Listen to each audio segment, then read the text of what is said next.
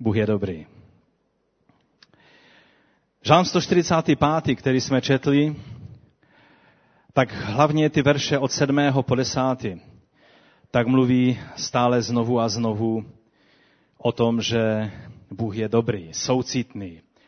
V tom studijním překladu je pomalý k hněvu a velkého milosrdenství v 8. verši. Je milostivý a soucitný, pomalý k hněvu a velkého milosrdenství. Lepšího Boha bychom si nemohli ani přát. Víte, přemýšleli jste někdy o tom, co kdyby Bůh skutečně byl takový, jak ho, jak, v jakého třeba věří muslimové, Allah. Je to Bůh nevyspytatelný. Je to Bůh, který ve svých projevech vůči lidem je velice krutý. Který krutost vyžaduje i od svých poddaných. V těch dnech, kdy jsem se připravoval na cestu do severního Iráku, tak stále znovu a znovu jsem se eh, vracel a, cítil jsem takový, takové prostě puzení ducha, abych znovu a znovu studoval význam dvou hebrejských slov. A to jedno slovo je boží přízeň. Boží zhovývavost by se dalo jinak přeložit. Je to hebrejské slovo chemlach. A druhé slovo je prostě boží dobrota, nebo lépe přeloženo boží vytrvalá láska nebo jeho milosrdenství se to taky překládá. Ale vytrvalá láska je nejlepší překlad. Není to jenom láska v splanutí, je to vytrvalá láska, která prostě nekončí. To jsou dvě slova, ke kterým, a to je slovo vlastně cheset, které určitě znáte, pokud jste tady byli v posledních pár měsících na kázání, protože k tomu slovu jsem se vracel eh, mnohokrát v určitých narážkách a taky v jednom kázání o Davidovi. Tak jsem nějak cítil, že předtím, než pojedu do toho prostředí, že mám poznat Boží dobrotu, protože to je hlavní věc, kterou se Bůh skutečný, živý Bůh Abrahama, Izáka a Jákoba liší od Boha pouště, to jest Allaha a všech ostatních bohů, které lidé eh, po celém světě uctívají. Bůh, víte, někdy si říkáme, Bůh je vlastně jeden. Ano, je jeden. Ale lidé neuctívají pouze toho Boha. Boha živého, Boha Abraháma, Izáka, Jákoba, Otce našeho Pána Ježíše Krista, našeho Otce nebeského, uctíváme my jako křesťané a uctívají ho Židé. Všechna ostatní náboženství uctívají různé představy o Bohu a žel někdy démonské bytosti, které se vydávají za Boha. Je stále obtížnější toto říct, protože stále více svět kolem nás tlačí na nás, abychom tak nějak přijali to, že vlastně jeden Bůh a jsou mnohé různorodé cesty k Bohu a vlastně každá cesta vede svým svébytným způsobem, ale Boha vlastně e, uctíváme stejného. Není to, žel, tak. Dnešní, dnešní svět, já jsem cítil, nebo ještě se vrátím k tomu, já jsem cítil, že, že mám poznat ten základní rozdíl mezi Allahem a mezi živým Bohem, protože to je věc, ke které mě Bůh vedl, abych povzbuzoval ty, kteří se obrátili od islámu k živému Bohu, aby ten určitý obraz, který v sobě mají od dětství vypěstovaný, že vidí Boha určité, skrze určité brýle, skrze určité vnímání, určité chápání Boha, že potřebují poznat, že živý Bůh je jiný. Že Bůh, který dal Pána Ježíše Krista jako svého syna, jako oběť za nás, za každého jednoho, že se e, úplně zásadně a od základu liší od Boha, kterého e, měli za úkol poznávat e, od svého dětství. Dnešní svět osciluje mezi takovými dvěmi, by se dalo říct, extrémy. Západní svět, kterého my jsme součástí, který byl býval kdysi křesťanský, se předhání v toleranci a v projevování vlastně toho, že, že, že vlastně nám nic nevadí, všechno tolerujeme, všechno je OK, všechno je v pořádku. Dokonce je to určitá fascinace vším jiným, vším, co, co jenom trošku eh, vypadá, že je jiné než zaběhlé zvyklosti. Jakoby lidé se předhánějí v tom, kdo lépe dokáže odmítnout vše boží, jeho svatost, jeho, jeho bázeň. A, a lidé vlastně v naplňování svých hedonistických, sobeckých, prostě eh, egocentrických eh, touh a, a, a žádostí, tak prostě bourají jednu hranici za druhou. Všimli jste si, tohle je svět, který je kolem nás. Jak jsem mu řekl, lidé jsou fascinováni různými zvrácenostmi a tomu říkají tolerance. Tomu říkají, že jsme velkorysí. Hlásají rovnost každého člověka, ochranu lidských práv, ale přitom si ani neuvědomí, že že skákají podle taktovky velkých nadnárodních společností, které mají své obchodní zájmy třeba v Číně a proto nesmíme nic říct proti Číně, protože přece eh, s ní chceme obchodovat. A proto nějaké porušování lidských práv nebudeme kritizovat. Potřebujeme naftu, tak musíme dobře vycházet s muslimským světem a tak dále a tak dále. Náš svět se pišní pravidly, které chrání jednotlivce, ale přitom, ať je to ze strachu nebo z, nějaké zvraceného, z nějakého zvraceného obdivu k jinakosti, se naši filozofové a, a naši politikové a někdy, někdy i mnozí žel křesťané fascinují náboženstvím, konkrétně myslím islám, které hrubě porušuje všechna pravidla, která e, vyznáváme a která tady jsou u nás kvůli tomu, že je přineslo reformované křesťanství do světa. Víte, slyšíte stále častěji kolem nás, že to, co řekl třeba princ Charles, britský nástupce trůnu, že to bude islám, který přinese duchovní občerstvení do Evropy, jinak Evropa duchovně zahyne. A takových hlasů je kolem nás plno. Na druhé straně toho nezápadního, i když ty dva světy se postupně tak nějak splývají, je svět islámu který pohrdá vším, co jsme o Bohu poznali v biblické zvěsti židovské a křesťanské. Jak jsem studoval blíže islám, a já jsem se o tom už sdílel, proto se nechci u toho dlouho zdržovat, tak islám je vlastně náboženstvím dvou, dvou lidských eh, tendencí. Za prvé je to závist. Závidět vše, čeho dosáhli židé a křesťané a dokázat, že my jsme lepší. Víte, je to starobylá vlastnost člověka. Už Kain se díval ze závisti na Abela, jak je to možné, že jeho oběť Bůh přijímá a má úspěch ve své oběti a on ne. A tahle vlastnost vlastně provází dokonce i malé děti na pískovišti. Jste viděli malé děti, když vidí, že ten druhý si postavil větší eh, hrad z písku, tak eh, ne, že by se snažili, že se přiučí a udělají něco hezkého, ne, oni zničí ten hrad. Protože nechtějí, aby ten druhý měl něco většího a lepšího. Ta tendence v člověku je. A pak, pak z toho pochází to, co eh, když přišel Sulejman nádherný do Agia Sofia, když byla předělána na Mešitu po dobytí eh, Konstantinopole eh, vlastně muslímy, tak už nejenom, že maminka mu dala jméno Sulejman, což je Šalamoun, celý život byl, byl utvrzován v tom, že jednoho dne bude lepší než král Šalamoun. A když pak viděl tu nádheru, tu obrovskou věc, kterou dostal pod, své, pod svou vládu, tak řekl, konečně Šalamoune jsem tě předstihnul. Víze do života. Předstihnout. Dokázat něco víc než ten druhý. Tohle je jedna tendence, která stojí za islámem a všemi problémy, které v dnešním světě v souvislosti s tím máme. Druhý, druhá tendence je násilí, které je v člověku. Která, které se projevuje v každém ohledu života v tomto náboženském a nejenom náboženském, ale společenském systému, že islám není jenom náboženství, je to komplexní vlastně společenské eh, zřízení. Takže toto, toto náboženství vlastně eh, když my říkáme, že Bůh je veliký a všemohoucí, tak, eh, tak vlastně vám muslimové řeknou amen.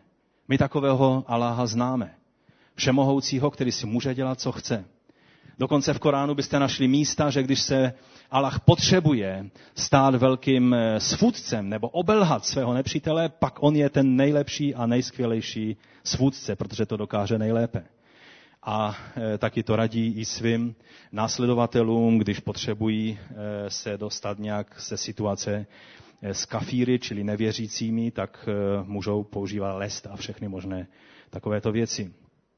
Takže ve velikosti, v tom, jak, jak je mocný ve svém hněvu, jak je mocný eh, a všemohoucí v tom, jak řídí lidské osudy, jak, jak vlastně se mu musí plně poddat eh, v tom, jak on, jak on je řídí. Tam není to, co vidíme v Biblii, že Bible je plná toho, co jsme nedávno mluvili, abych uchvátil to, k čemu jsem byl uchvácen Ježíšem Kristem. Spolupráce člověka a Boha. Je to spolupůsobení člověka i Boha. I Bible byla takovýmto způsobem napsána. Bůh neznásilnil ty pisatele, oni psali takovým způsobem, jak jim bylo vlastní. A skrze tyto omezené lidské e, nástroje Bůh dal své neomezené a věčné Boží slovo. Takový je náš Bůh. Takže islám, toto náboženství nevypočítatelného Boha na vzdáleném trůně, který touží vidět co nejvíce svých mučedníků, kteří mají zvláštní přízeň eh, v nebi a nebudeme se o tom rozvádět. Eh, myslím, že ty informace jsou eh, vám blízko. Je absolutně odlišný od toho Boha, kterého my zvěstujeme. Co je to za náboženství, které způsobí to, co třeba se stalo v roce 2002 v Saudské Arábii v dívčí škole? Eh, nebojte se, nečetli jste o tom v novinách, protože noviny nerády takovéto věci otiskují. Eh, byla to dívčí škola, ve které byly stovky děvčat a eh, když začala hořet, tak začali utíkat tak, jak byli. Samozřejmě neměli čas si dávat nějaké, nějaké to zahalení předepsané. U vrat, za prvé vrata byly zavřené, protože děvčata je třeba hlídat, aby náhodou na ně nekoukal nějaký kluk. Eh, tak eh, eh, nejdříve třeba bylo sehnat někoho, kdo by otevřel tu bránu, ale pak tam už byla policie náboženská, která byla a zaháněla ty děvčata zpátky, protože neměli předepsané zahalení. Mnohé, mnohé děvčata tehdy uhořely. Co je to za náboženství?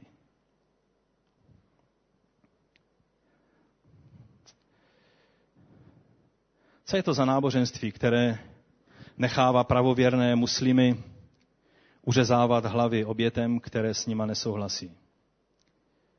Které se někdy, a toho jsem slyšel plno, v Kurdistánu spronevěřili jenom tím, že prostě patří ke špatnému kmeni ve špatnou dobu.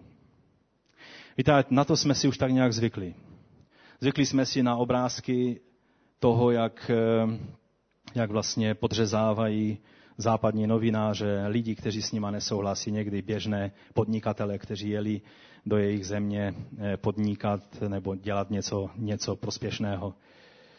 Ale určitě jste si všimli, že ve zprávách před nějakým časem proběhla informace, že eh, nejenom, že to dělají ti bojovníci, kteří jsou ostřílení a kteří vlastně nemají slitování nad nikým a nad ničím, ale že to učí i své malé kluky. Otec učí 12-letého kluka. A ženy drží toho nešťastníka, kterého má ten, to malé dítě zabít. Ten otec drží hlavu toho, eh, toho nešťastníka a ten malý kluk, který si má hrát z autíčky, uřezává hlavu tomu, této oběti. A všichni křičí, Bůh je veliký, Allah je veliký, Allah je veliký. Co je to za náboženství? To není Bůh, kterého jsme poznali. Tak jsme navštívili vdovu Eh, kterou jste viděli na, na těch snímkách po bratu Zawarovi, který byl obrácený muslimem a tak mocně prožíval boží lásku, že říkal, já nemůžu nechat jediného člověka, aby o tom nevěděl. To byl takový Manfred tam tehdejšího sboru. To byl bratr, který prostě nenechal projít kolem sebe jedinou příležitost, aby řekl svědectví o Kristu. Když někdo chtěl jet jeho taxíkem, musel počítat s tím, že dostane nový zákon a že bude slyšet evangelium. Takový byl bratr Zawar. Jeho rodina už byla tak eh, nějak prostě eh, obrácena v půli cesty. Byli na dobré cestě se stát křesťany, ale pak se stala ta strašná věc, že ho pozval ten, který mu stále vyhrožoval, byl to jeho švagr, pozval ho na setkání a říká, musím si s tebou promluvit. Promluvil si s ním tak, že mu přiložil pistoli ke hlavě a zastřelil ho. A to je celkem věc, která se děje dost běžně tam v těch končinách. Ale to, co jsem nevěděl, je, že ten vrah šel samozřejmě, aby bylo prostě spravedlnosti v uvozovkách eh, dáno zadost, tak šel do vězení na nějakou půl roku. Za chvíli byl zpátky a Saudská Arábie mu zařídila luxusní dům a rentu na doživotí. A dneska chodí po městě v bílém oblečení jako svatý muž a lidé k němu chodí a říkají, modli se za mě, protože ty jsi svatý. Ty jsi blíž Allahu. Modli se za mě, protože ty jsi zabil křesťana. Co je to za náboženství? A ti křesťané, tu skupinku, kterou jste viděli, tak jsou už unavení a znechuceni tím, jak stále takovýto lidé vyhrožují jim, že je zabijou, pokud se nebudou modlit muslimskou modlitbu. V jednom případě dokonce jednomu křesťanovi, teda jednomu muslimovi, který se obrátil na křesťanství, dostal se do finančních potíží a tak křesťané dávali dohromady peníze, chtěli být velice štědří, tak dali dohromady nějakých 800 dolarů, což je kolik? 16 tisíc korun? Nějak tak, že? A, a tak mu to oznámili jako dobrou zprávu a když se o tom dozvěděl jeho, z jeho rodiny, jeden z bohatších lidí, tak řekl, já ti nedám 800 dolarů, já ti dám 800 tisíc dolarů, což je 16 milionů korun. Pokud se přede mnou budeš modlit modlitbu vyznání e, Mohameda a pokud se zřekneš Krista. Tehdy jsem si pomyslel, co bychom my udělali v takové situaci, když jsme ve finanční tísni.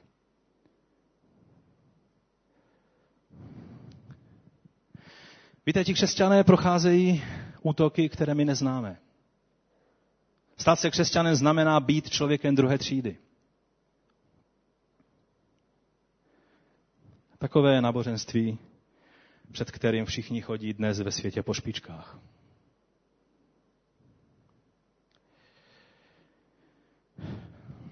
Nechci pokračovat v tom výčtu, protože by se náš zájem nebo náš dojem z toho, co chci dnes říct, dostal na špatnou stranu.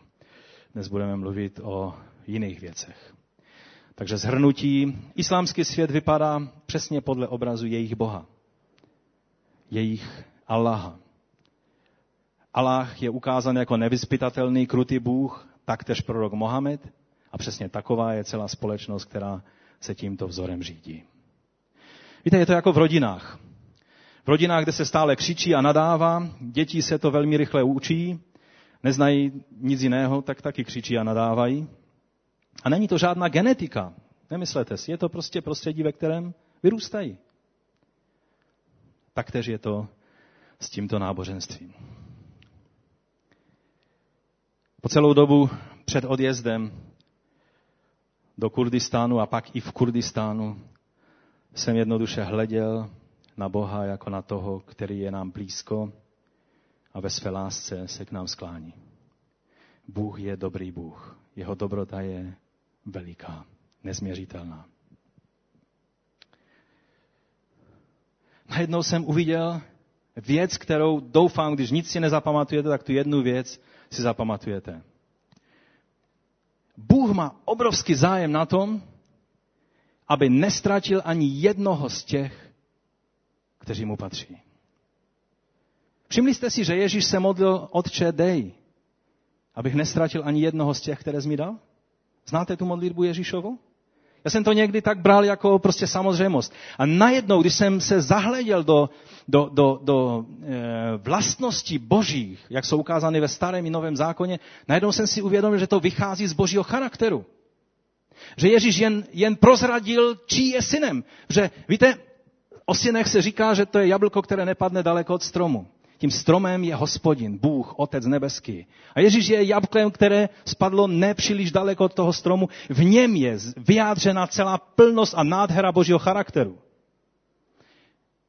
A proto on řekl, abych nestratil ani jednoho z těch, kteří mi patří. A najednou jsem si uvědomil, že to vše, co vidíme v islámském světě, v židovském světě, jak Bůh hledá své ztracené syny, že to je prostě vyjádření jeho charakteru.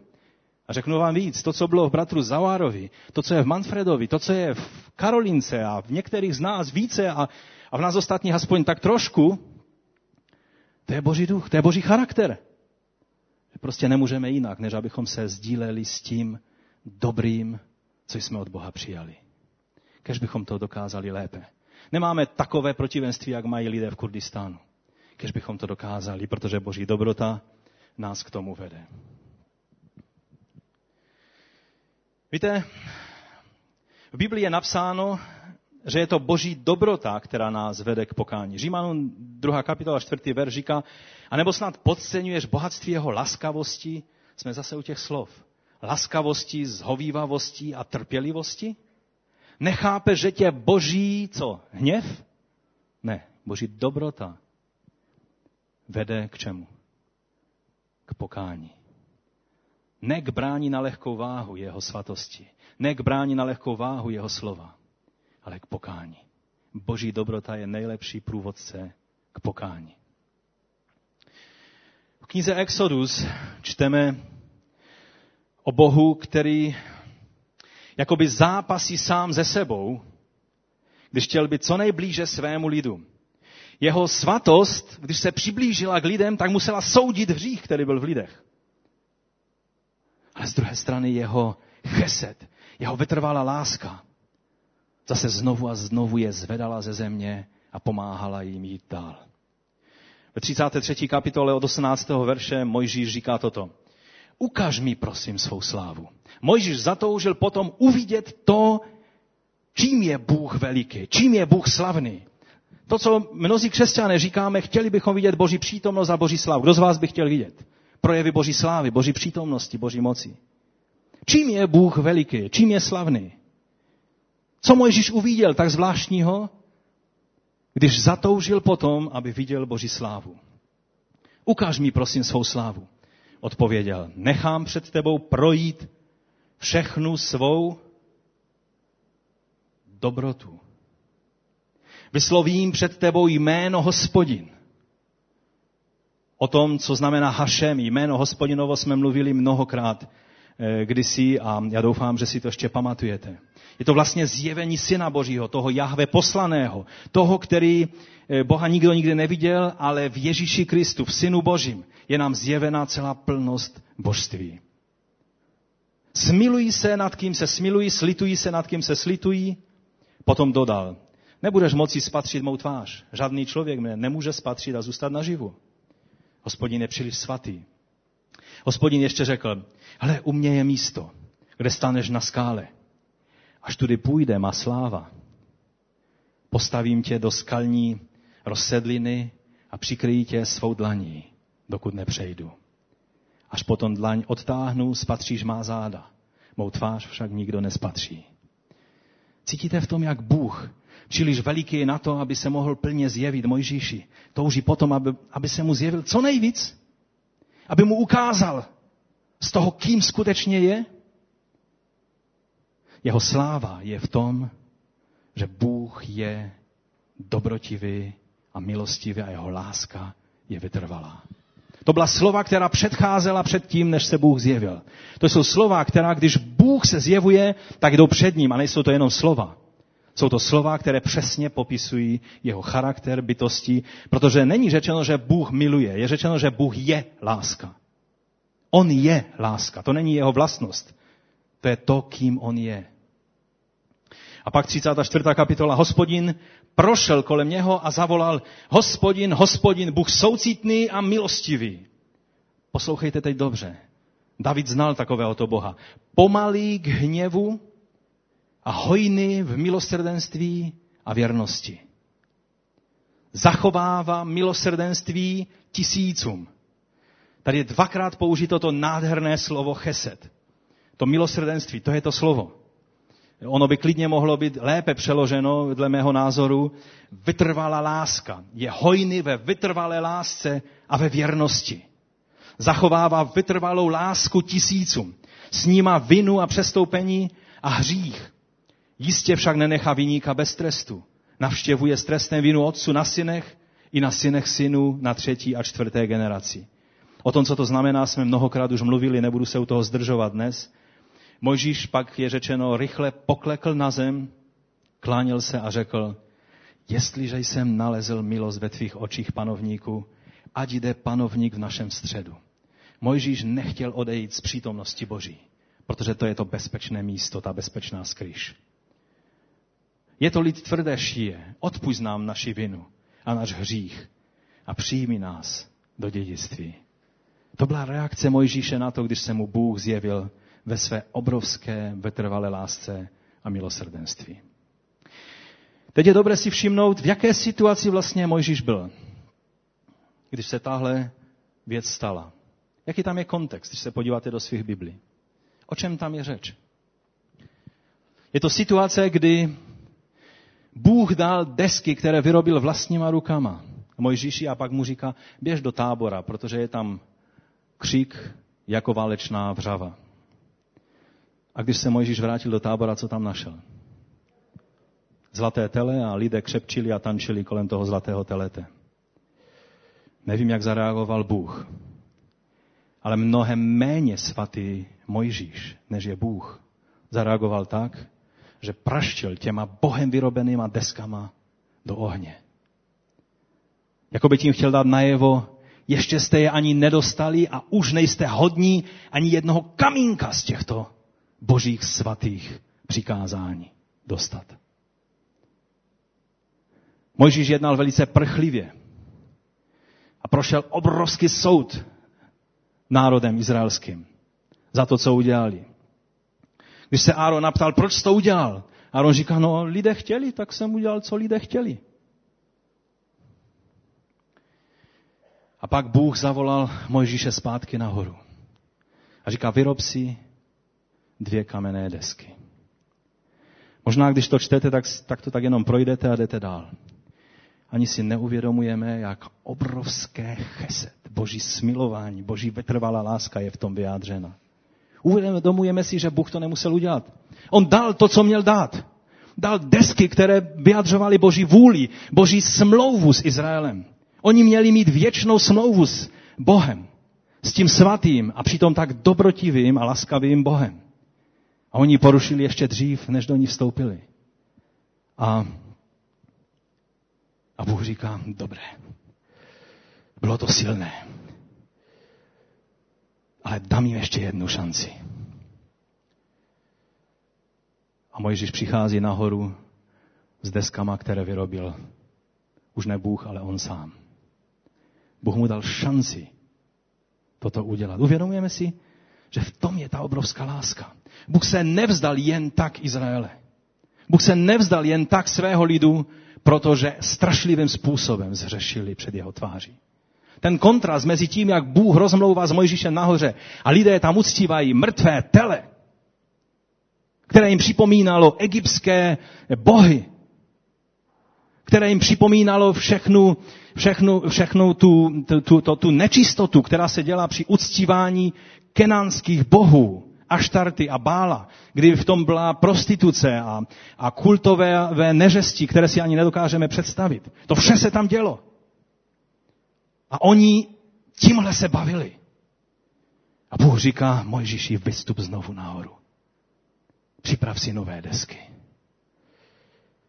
Boha to bolelo, stejně jako Ježíše bolel tvůj hřích na kříži. Ale přesto pokračoval dál. A pak se zjevil Mojžíši tím nádherným a slavným způsobem. Pak se přiblížil a ukázal se Mojžíši v té celé nádheře své dobroty.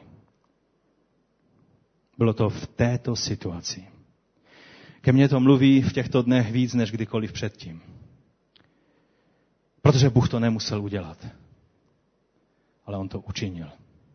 Víte, mnozí lidé říkají, protože Židé ukřižovali Krista, měli jsme takovou debatu i tam s Kurdy. Oni říkali, to byli Židé, kteří ukřižovali Krista. A já jsem jim ukázal místa v písmu, kde apoštole, jsem říkal, apoštole to chápali jinak. Herodes a Pilat Ponsky se spojili s všemi eh, židovskými hodnostáři a zabili služebníka, kterého Bůh poslal, Ježíše. A další a další místa, která ukazují, že nikdo není bez viny. Ani pohané, ani židé, ani kurdové, ani Češi. A to bylo nové poznání pro tyto bratři. A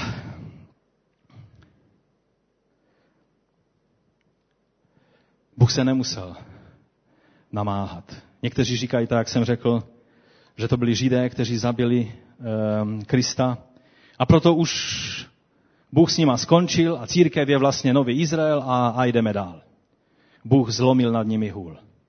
Ale v dnešních dnech vidíme víc než kdykoliv jindy v dějinách, že Bůh takový není. Izrael existuje, protože Bůh řekl, já své slovo, své pomazání, své obdarování neodvolám. Jen proto, že ti lidé mě popuzují každý den. A já věřím, že to nebylo jenom v dobách proroků, ale i dnes, když se Bůh dívá na Izrael, tak není tak nadšený, jak turista z Česka, který přijede a vše, co je v Izraeli, je 100% a super a úplně nádherné. Ale víte, realita v Izraeli je, je hodně, hodně složitá. Politikové Izraele nedělají boží vůli. A já věřím, že Bůh stejně, jak to bylo kdysi v dnech proroku, když se díval na svůj lid, tak viděl, jak ho každý den popuzují. Stejně tak i ti nevěřící židé, kteří, a dokonce i ti věřící, kteří, kteří dělají věci svým způsobem a v té své zarputilosti chtějí zůstat eh, se zavřenýma očima na to, co Bůh koná, tak Bůh znovu a znovu je tím popuzován. Ale víte co? On ve své lásce není jenom, že miluje. On, jeho láska je cheset. Jeho láska je vytrvalá. Nikdy nekončí. A taková, takovou lásku on má k tobě, ke tvým dětem, ke všem, za které se modlíš. Je třeba mu víc důvěřovat. Když se podíváme na teologický význam toho slova vytrvalá láska, to slovo chesed, tak možná, možná vám řeknu něco nového, že vlastně ten kořen, jak v hebrejštině vždycky každé slovo se skládá z kořene, který má tři písmena.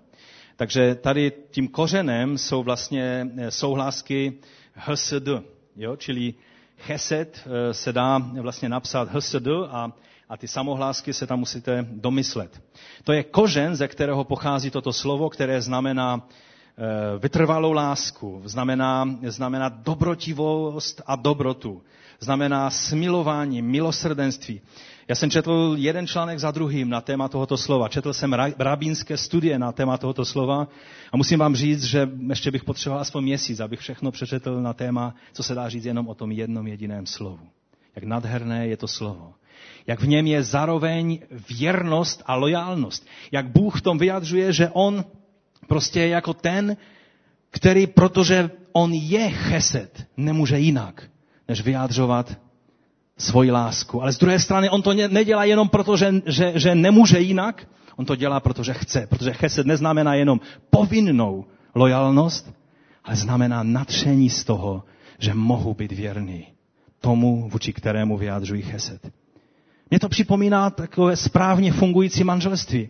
Víte, někteří manželé říkají, no já s tou svojí, dosaďte si, jak lidé nazývají u nás manželku, uh, už budu muset vydržet až do smrti. I taková manželství jsou. Ale to, co Bůh zamýšlel o manželství, je, že ano, jsme ve smlouvě, kterou rozdělí pouze smrt. Ale nejsme v té smlouvě, no co teď mám dělat? Já jsem si ji vzal, tak to budu muset vydržet. I to je pravda, ale není to plná pravda. Ano, se svojí manželkou chci vydržet. A když by mi Bůh dal milost a sílu, abych vydržel se svojí manželkou, co vydržet v té situaci je spíš z té opačné strany, eh, až do smrti. Ale víte co? To není, že já musím, ale že já chci. Rozumíte?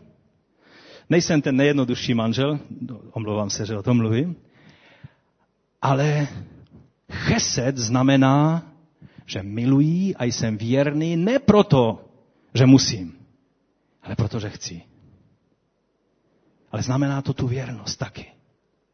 Rozumíte, jak to je spojené?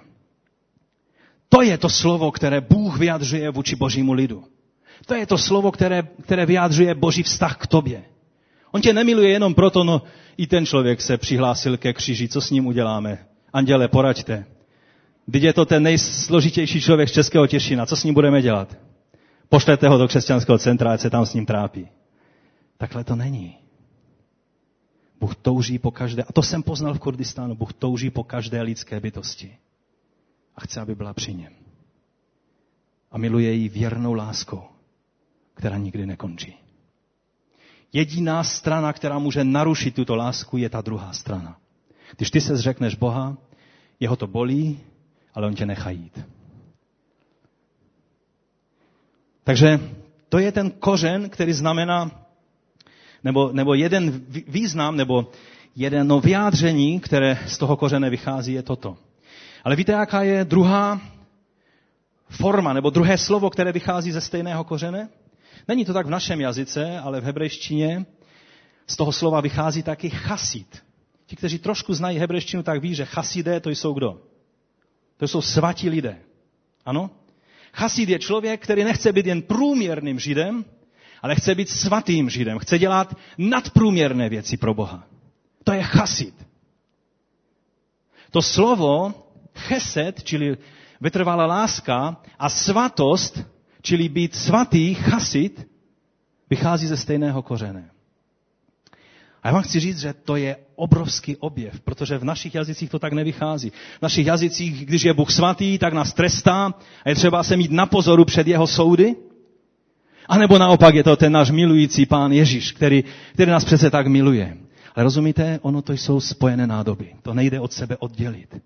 To vychází ze stejného kořene. To je vlastně totéž. Boží svatost tě miluje a Boží láska tě vede k pokání. Rozumíme? To je propojené. Pak je ještě třetí vyjádření, které vychází ze stejného kořene, a to je slovo čáp.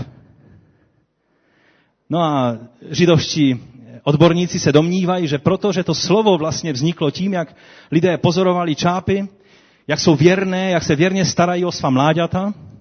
Když matka musí odletět, tak otec si sedne na vajíčka a ošetřuje mláďata, jak jsou si věrní v tom, to nejsou holuby, kteří si jsou věrní. Čápy jsou si věrní v tom svazku na, na celý život. A tak Židé si říkali, v těch ptácích se projevuje to něco, co, ví, co chceme vyjádřit tím slovem vytrvalá, věrná, neoblomná láska.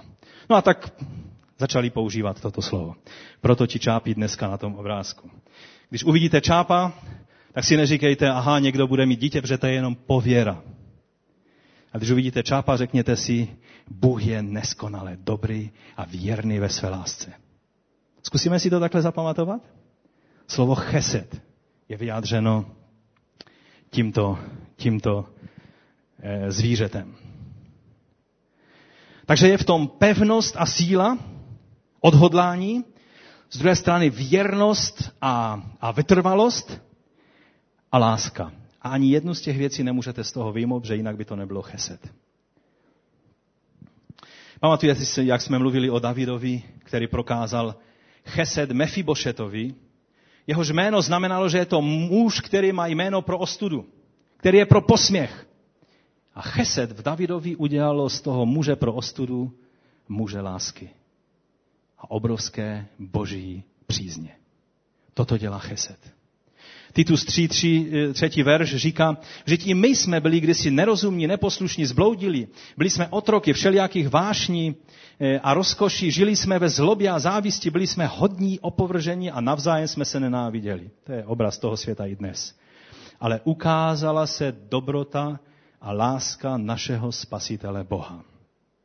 On nás zachránil ne pro spravedlivé skutky, které my jsme konali, nebrž ze svého velikého chesed. Když by to bylo psáno hebrejsky, bylo by tam to slovo. Zachránil nás obmytím, jímž jsme se znovu zrodili k novému životu skrze Ducha Svatého. Bohatě na nás vylil svého ducha skrze Ježíše Krista, našeho spasitele, abychom ospravedlnění jeho milostí měli podíl na věčném životě, k němuž se upíná naše naděje. Není to nádherné slovo? Kdo nepoznal pokud si nepoznal Boha takovýmto způsobem, kdo vyjádřuje, když, když jedná sám ze sebe, o ďáblu je napsáno, že když jedná sám ze sebe, tak je lhář a lže a zabíjí, protože to je jeho povaha. Když Bůh jedná sám ze sebe, tak se projevuje chesed. Se vším, co to znamená. Pokud si Boha takového nepoznal, ještě si Boha nepoznal. A za další, Bůh člověku je velice houževnatý ve své zhovivavosti. Je to to druhé slovo, chemlach, které ukazuje, že Bůh je vynalézavý v tom, aby zachránil člověka. V tomu můžeme důvěřovat. Pamatujete si, jak jsme si mluvili příklad Lota, když v Genesis 19. kapitole přišli anděle do Sodomy a bylo jasné, že Sodoma musí být zničena, protože byla absolutně skažená, nebylo nic dobrého v Sodomě, kromě Lota a jeho rodiny kvůli němu a kvůli Abrahamovi, který se za ně přimlouval. Ale Lot to nějak nechápal a furt tak přešlapoval na místě a nevěděl, co má dělat. Anděle na něho tlačili a říkali, musíme už jít. Je třeba, aby se rozhodnul, vyjít pryč ze Sodomy.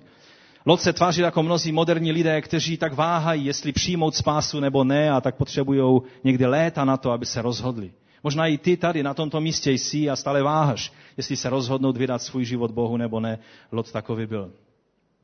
A pak je napsáno, ti muži ho tedy uchopili za ruku, i jeho ženu a obě dcery. Tady je taková vsuvka, to zhovývavost hospodinova byla s ním. Vyvedli ho a dovolili mu odpočinout až za městem. Pak mu říkali, běž, utíkej, jde ti o život, utíkej do hor. A on zase, no ale prosím panovníku, eh, do hor by to nebylo nejlepší, eh, bylo by lepší někde do městečka. Takový byl Lot. To není člověk, ze kterého by si měl brát příklad. A Bůh projevil vůči takovémuto člověku svou zhovývavost, svou přízeň. A prostě ho vzal za ruce a za nohy a vyvedl ho za město ven a on zase namítá, zase má nějaké potíže, tak mu říká, dobré, běž už tam do toho městečka, není to sice ta ideální vůle, kterou jsem měl pro tebe, ale já budu s tebou trpělivý. Takový je Bůh s tebou i se mnou. Takového aspoň já jsem poznal Boha. Nebyt této vlastnosti Boží, abych už nebyl křesťanem. Nevím, jak vy.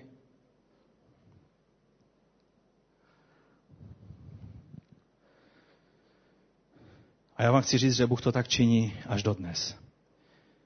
A v muslimském a židovském světě je to vidět na každém kroku. Ten bratr, kterého jste viděli, on byl radikálně muslimským bojovníkem. On byl radikálně muslimem a věřil v Koran jako svatou boží knihu danou Mohamedovi a jel do Meky studovat Koran. To byl vzdělaný člověk v Koránu. Pak měl vidění Ježíše, nebo sen. Eh, to je věta, kterou slyšíte v muslimském světě na každém kroku. Na každém kroku. Měl sen a ve snu viděl Ježíše. A pak šel po ulici a přišel k němu nějaký nesmělý člověk a podal mu brožurku. Bylo to Evangelium Jánovo. Nevím, jestli věříte na rozdávání traktátů. Ten člověk věřil. Ale když to dostal do ruky, tak to přečetl a usvědomil si, že to byl ten, koho viděl ve vidění a vydal svůj život pánu. A já vám chci říct, že lepšího křesťana byste hledali ze svící po celém světě. To je apoštol pro Kurdy. To je člověk, který je neohrožený, které, na kterého třikrát takhle stříleli z pistole a Bůh způsobil, že pistol nevystřelila. Když střelili vedle, tak střílela jeho vlastní tchan byl jeho velitelem v té teroristické jednotce, ve které on sloužil. Když se dozvěděl, že on se obrátil, se nesetkal s jediným křesťanem. Všichni se mu vyhýbali, všichni misionáři křesťané před ním utíkali, protože měli důvod. Byl jak apoštol Pavel, který když přišel mezi křesťany, tak zavírali před ním dveře, protože nevěděli, co, si od něho ček, e, co od něho čekat. A tak rok On říká, že se o něho nestaral nikdo z křesťanů, jedině se o něho staral Bůh. Četl Bibli. Sehnal si Bibli a četl ji a četl a četl a četl. A víte, co s ním Bible udělala? Toho nejnádhernějšího křesťana, kterého si dokážete představit. Teprve po roce nesměle k němu přišel jeden misionář a začal ho vyučovat a začal ho vést v pánu. Ten jeho tchán, když se dozvěděl, že on se obrátil, tak řekl, toho člověka musím zastřelit. A jeho manželka spanikařila eh, a prostě křičela, že s takovým člověkem nebude. Ona byla eh, pravověrná muslimka. Tak zbalila své věci a utekla ke svým rodičům. svoji manželku, protože cheset je nakažlivé. Když jste v kontaktu s Bohem, který je cheset, tak to způsobí i ve vás. Tak on říká, ona je moje manželka, kdybych tam měl zahynout, ať mě tam odstřelí, já za ní jedu. Najednou se objevil v domě svého tchána, který mu říkal, když tě uvidím, tě prostě zastřelím. A to byl velitel, to byl člověk, který nestřílel poprvé, že? Když uviděl, on řekl, já jsem tady, protože miluji svou ženu a nechci ji ztratit. Jemu přešla chuť na střílení tomu tchánovi. A stále hledal způsob, jak ho vrátit zpátky na správnou cestu, ale, ale když umíral, tak řekl, že spravedlivý člověk. Když bylo nejhůř v Ninive a Bůh mu řekl, běž do Ninive a, a hlásej evangelium v Ninive. To je tam jak na té fotce, jak jsme stali tři a za námi v těch polích bylo Ninive. To je jedno z nejnebezpečnějších míst žel dneska v Iráku. Je to součást města Mosulu. A on říká, koupili jsme si, nebo pronajali jsme dům a sloužil jsem lidem a kázal jsem o Kristu. Za naším domem zastřelili lékaře, který tam měl dům. Před naším domem našeho souseda vytáhli z domu a vytrhli mu zaživa oči z očních důlků. On říká, ale Bůh nás chránil. V takových podmínkách on sloužil. Když mluvíte s tím člověkem, tak je mírný, pokorný a jemný a přitom je rozhodný a ví, že za to být učedníkem Ježíše Krista se někdy platí vysoká cena. Víte, ale na začátku byl někdo, boží chesed se projevilo tak nenápadně, že mu dal sen jako první, náťuk, což muslimové hodně potřebují, protože to je věc, která je zastaví.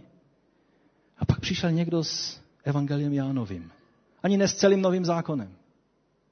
Jenom s takovou demoverzí nového zákona, s evangelium Jánovým. A ten veliký bojovník proti všemu křesťanskému se najednou stal skvělým bratrem. Víte o tom, že jeho bratr se obrátil. A občas přichází mezi, mezi bratry a sestry a říká, to, co my kurdové prožíváme, je, je boží soud za to, co udělal Salahadin, když e, přepadnul Jeruzalém. E, prožíváme to, co, e, za to, že, co jsme udělali s Armény, protože oni byli na straně Turků tehdy, jak, jak byla ta obrovská řeš Arménů na počátku 20. století. Říká, my potřebujeme činit pokání. A já vám chci říct, oni dělají pokání. Boží dobrota je přivádí k pokání. A tak hledající lidi Boha, jako najdete v Kurdistánu a potážmo v celém Iránu, o tom to je na celé nové téma. To, co Bůh dělá v těchto zemích, je absolutně skvělé. Protože Bůh je houževnatý v tom, aby přiváděl lidi, aby vyváděl lidi ven ze smrti a přiváděl je do života. Jedna sestra, která byla radikální muslimkou a byla manželkou muly, čili takového muslimského pastora, ten pastor, teda ten, ten mula, ten imám se obrátil No a pro ní to byl obrovský problém, protože najednou ona chtěla vždycky být manželkou eh, radikálního eh, imáma, který hlásá islám a najednou to byl učedník Kristův. Tak pro ní to byl obrovský problém, odmítala eh, prostě všechno, absolutně byla, byla zoufalá, odmítala eh, svého muže Ježíše a všechno. Čekala ovšem s ním dítě, proto ho neopustila. No a, a pak při porodu se jí zjevil Ježíš řekli požehnání nad tím dítětem, které se mělo narodit.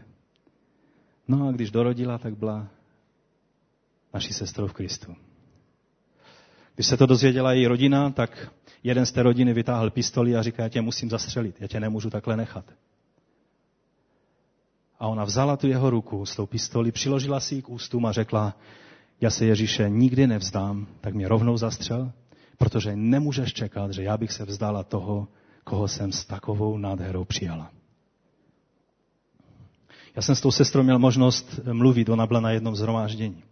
Taková radikální sestra, která ví, co chce od života. Radikální učednice Ježíše Krista. Pak jsem se setkal i s jedním bratrem z Halabže. To je to městečko, které Saddam Hussein nechal chemicky popravit vlastně obyvatele toho městečka. Jenom tak na okraj, pokud jste někdy koketovali s myšlenkou, že prezident Bush to přehnal a že vstoupil do Iráku a že proč dělal ty problémy, nebylo by lépe nechat Sadama, když tam byl jakž tak pořádek, zavrhněte ty myšlenky okamžitě. Kurdové, když by vás slyšeli takhle uvažovat, tak by řekli, to jsou ďábelské myšlenky. Nebylo horšího tyrana, než byl Sadam který my jsme projížděli údolím a on říká, tady byly stovky vesnic v tom údolí až k těm horám. Sadamovi vrtulníky přišli, pozabíjeli lidi a buldozery srovnali vesnice se zemí. Takovým způsobem jednal. Nebo na město Halabdžu prostě přiletěli vrtulníky a zházeli chemii a ti lidé pomalu a v strašlivých bolestech umírali. Já se ptám toho bratra, a jak to prožila vaše rodina? Kdo, kdo přežil nebo kdo zahynul? Protože on byl naživu a byl mladý, tak jsem si říkal, musel to přežít. On říká, ano. Všichni z našeho rodu jsme to přežili, protože my jsme součástí Davidianu. To je taková zvláštní náboženská skupina, to, kdybych měl více času, bych vám o tom více povyprávěl. To jsou lidé, kteří tvrdí, že jsou eh, Davidovými následovníky z doby Daniele proroka, protože když eh, král perský za doby Daniele proroka eh, dal příkaz uctívat Boha Danielova, tak tehdy začalo to náboženství a začali uctívat toho proroka. Znají jenom Davidovi žalmy, proto se říkají Davidiané. A proto e, takhle nějak, e, aspoň tímto zlomkovým způsobem, mají to namíchané se spoustou všelijakých e, prostě zoroastrianismu a všech možných dalších věcí. Ale je zvláštní, že Bůh to semínko v nich nenechal jen tak ležet. Ale když měla přijít to, to vyhlazení toho městečka Halabji, tak všem těm Davidiánům oni měli proroka mezi sebou, který jim řekl, až přiletí vrtulníky, neutíkejte tam, kam budou utíkat všichni ostatní lidé, to znamená k iránským hranicím, že to bylo asi 8 kilometrů od iránských hranic, neutíkejte do Iránu, utíkejte do vnitrozemí Iráku, do hor. To bylo zvláštní, protože jestli je chtějí vyvraždit, tak spíš utíkat z Iráku pryč a ne do vnitrozemí Iráku. Oni se tím proroctvím zařídili a oni všichni přežili. Ti Davidiané přežili, všichni ostatní kurdové zahynuli Sadámovým zásahem. To je to, že tam je, když studujete to náboženství, to je směsice všech možných zvláštností. Ale to jedno semínko Bohu stačilo, aby jednal s těmito lidmi tak, že dneska oni se jeden za druhým obrácejí. Ten druhý bratr, ten to je, on je taky Davidian, pochází z té skupiny lidí, kteří e, jsou podobní, nejsou přímo Davidiané, ale jsou, říkají si, Šabekové. To je skupina, kteří tvrdí, že jsou nějak e, prostě z těch Izraelců, kteří, kteří tam byli vyhnáni do toho e, okolí e, té věky, e, řeky Chábor. A další člověk z těch Davidianů je bratr To je ten druhý vedoucí, ten pastor z města, kde jsme byli několik dnů. A projížděli jsme kolem nemocnice a on tak jenom prohodil. Tady v té nemocnici přiletěli Sadamovi vrtulníky a celou tu nemocnici zničili. I z lékaři, i z pacienty, ze všemi. Říká, a dva lidé přežili. A to byl můj otec a já. A pak se obrátil ke Kristu. Víte, najednou si uvědomíte, Bůh má způsob. A já říkám, jak se to mohlo stát? No my jsme zrovna byli v takovém místě to, té nemocnice, kde prostě ty vybuchy nám neuškodily. Všichni jiní lidé, lékaři, pacienti, všichni. Ani jeden nepřežil, kromě těchto dvou, otec a syn. Protože Bůh měl své chesed vůči tomuto člověku, protože on měl hlásat evangelium mnohým Kurdům v dnešní době. Modleme se i za tohoto bratra. Takhle se projevuje Boží milost. Jednou, když jsme jeli do Ninive, tak eh, nám e, vyprávěl jen tak, že tou silnicí jednou jel a že najednou mu Bůh řekl, zastav u toho člověka. On vypadal jako mula, čili to bylo takové zvláštní, zastavil u toho muly a, a říká, nechcete svést, je 50 stupňů horka. To byla legrace, když mě manželka napsala, že tady je tak horko, že už se nedá ani dýchat, že tady je 36 stupňů, nebo kolik napsala. Tak já jsem jí odepsal sms že my máme takové pohodové počasí 52 stupňů tepla ale, ale ono to tam tak necítíte, protože je to suchý vzduch. Ale ten člověk vypadal hodně unavený tím sluncem a něj zastavil a říká, pojďte, já vás svezu. Tak nějak cítil, že to má udělat. A on se na něho podívá a říká, s tebou nepojedu, v tobě je něco jiného, než je ve mně. Duch Aláhův není stejný jak duch Boží, víte? A ti duchové to ví, akorát lidé to motají všechno dohromady. Odmítnul ho, prostě nepojede s ním konec. Tak zavřel dveře, odjel, přijel domů a duch Boží mu říká, teď se vrať zpátky na to místo, kde jsi byl a oslov ještě jednou toho člověka. Teď on už tam nebude. No ale s Bohem není smlouvání, takže jel znovu na to místo. Přijel a ten člověk tam byl. On otevřel dveře a říká, nastup, posaď se, Bůh mě tady poslal a proto určitě e, to je správné. Tak on takový vytřeštěný, že znovu přijel ten člověk, tak se posadil a říká, no neměl bych to udělat, ale udělám. Tak seděl a mlčky seděl v tom autě a mu říká, víš, Bůh mě poslal za tebou, abych ti řekl o Ježíši. A on najednou zbystřil a říká, Ježíš? Jako prorok Isa? Toho znám. A začal mu vyprávět příběh, který se stal před mnohými desetiletími v jeho dětství. Když byl jako dítě, byl ochrnutý a byl, nebyl schopen chodit, měl nějakou velice vážnou nemoc a tak rodiče hledali někoho, kdo by, ho, kdo by mu, lékaře, kdo by mu mohl pomoct. Všechny lékaře už eh, obešli, ale pak zajeli do nějaké nemocnice, kde byl nějaký odborník, který by mu mohl pomoct. Nějakou operaci nebo něčím. A tak eh, rodiče vzali a toho kluka na těch nosítkách položili na zahradu a řekli, aby tam nemusel být s námi v té frontě a my tam počkáme. Asi u lékařů to bylo podobné jak u nás, že se čeká dlouho, že? Takže čekali v té frontě na toho lékaře, aby si objednali operaci toho svého syna. A jak tam ten kluk tak ležel na těch nosítkách, tak usnul. A najednou k němu přišel Ježíš a, a on říká, Ježíši, já jsem o tobě slyšel, že ty jsi uzdravoval, když jsi chodil po zemi. A Ježíš říká, ano, buď zdrav a uzdravil ho v tom snu. A ten kluk se zbudil, postavil se na nohy a byl zdravý. A rodiče přišli a, a říkají, tak jsme domluvili operaci. A on říká, já žádnou operaci nepotřebuji, já jsem, já jsem v pořádku. Kdo tě uzdravil? Prorok Isa. Rodiče byli takový z toho zmatení. No co pak jste neslyšeli v eh, Inčil, čili v Novém zákoně, že Ježíš uzdravoval?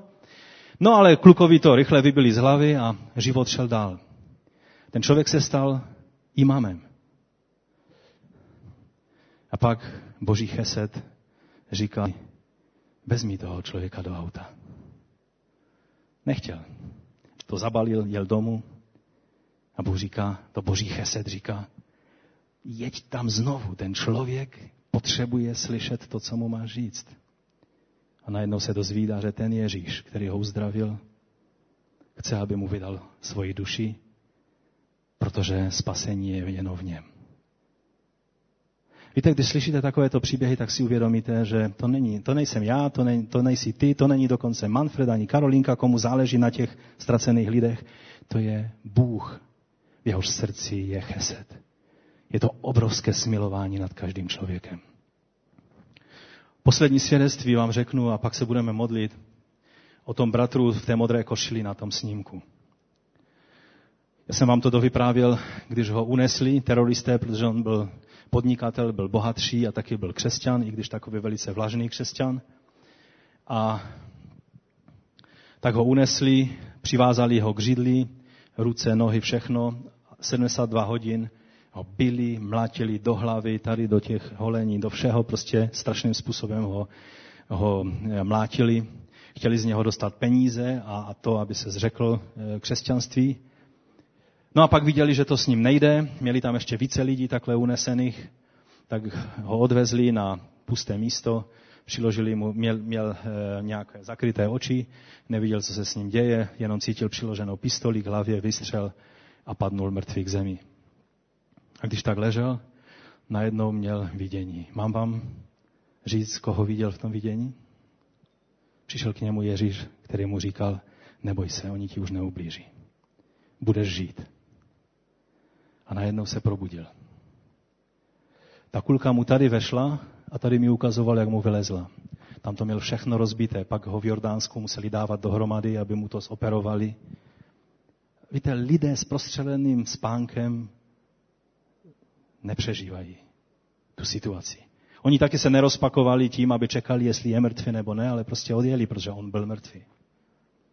Ale Ježíš rozhodnul jinak. A říká, od té chvíle, co jsem to prožil, já jsem byl takový hr, všechno jsem vždycky řešil a, a, a byl takový prostě nervák. A říká, od této situace mě nic ne, nerozčili. Já jsem v klidu.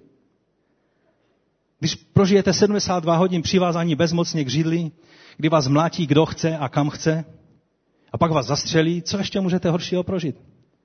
Já jsem v klidu. A jsem vděčný Bohu za to, že žijí, za jeho milost, za jeho lásku. Povstaňme k modlitbě.